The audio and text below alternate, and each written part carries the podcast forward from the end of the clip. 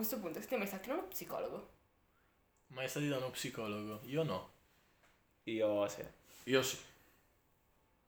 Eh, Eh, sì. cosa- Eh, fa bene, fa sicuramente bene, fa sicuramente bene, eh, fa sicuramente bene. Cioè, come diceva, e poi come diceva Lollo, no? trovare qualcuno tutto Eh, orecchi esatto. che... Sì, però, però è, è diverso, cioè è Eh, diverso. però comunque cioè, anche quello secondo me è uno Mm. spazio dove esprimersi, no? cioè- O mi sbaglio? Sì, io ho Sì, interrotto. Io ho interrotto. sì. Però non ci andavo tanto per ricevere degli aiuti. Ci- andavo per parlare a una persona sconosciuta, che talvolta è meglio parlare a uno sconosciuto piuttosto che a un caro o a un amico.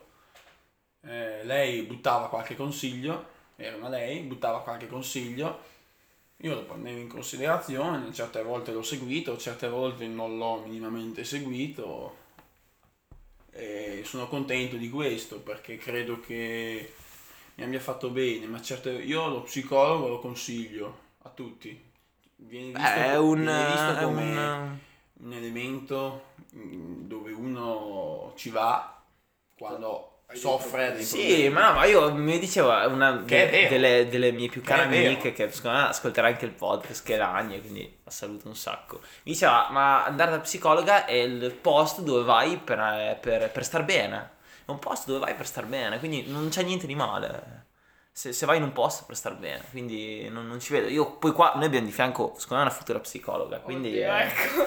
No, dai, però, no, però, cazzo, cioè, tu ce l'hai, cazzo, ce l'hai, cazzo, Che ce l'hai, cazzo. Cazzo. No, ma che cazzo, poi alla fine va, puoi E fare tu, tutto quel che hai vuoi. lanciato eh. la domanda, ci sei mai andata da una psicologa o Ci sono andata e penso di volerci tuttora continuare ad andare, più che altro perché appunto, cioè credo ci siano stati un sacco di stereotipi, ma appunto io lo vedo come un uomo imparziale, volevo arrivare poi a questo, perché è una persona che non ti conosce, quindi non ti può oggettivamente giudicare, o perlomeno il suo giudizio non pesa, e secondo me è questo che fa tanto la differenza, cioè perché trovare comunque qualcuno che sia tutto orecchi è già difficile, poi trovare qualcuno che sia tutto orecchi e tu non abbia paura del suo pensiero è ancora più complicato. Sì, quando ti siedi sulla poltrona e lei ti guarda, inizi a parlare, non c'è niente che ti ferma.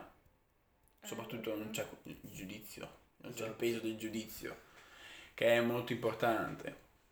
Per esempio, io sono spesso stato giudicato, la gente a me ha sempre giudicato, tuttora mi ha sempre giudicato e non sa un cazzo, ma eh, questa cosa non mi dà particolarmente fastidio tuttora perché funziona così, cioè è normale, la vita, nella vita la Beh, gente- beh, dai, ti non giudica. sempre, bro, non sempre. Io cioè, sono- Di per sé in realtà il giudizio c'è, cioè che sia poi Sì, negativo o sì. positivo, No, ok, a me però c'è più sempre. delle volte era un giudizio negativo, tutt'altro da, com- da com'ero, ma come ho detto ci sta. Io mh, credo che sia così. Lamentarsi, per esempio, perché la gente ti giudica e tu sei triste, io credo sia inutile. Piuttosto fatti forza, fatti coraggio e fregatene.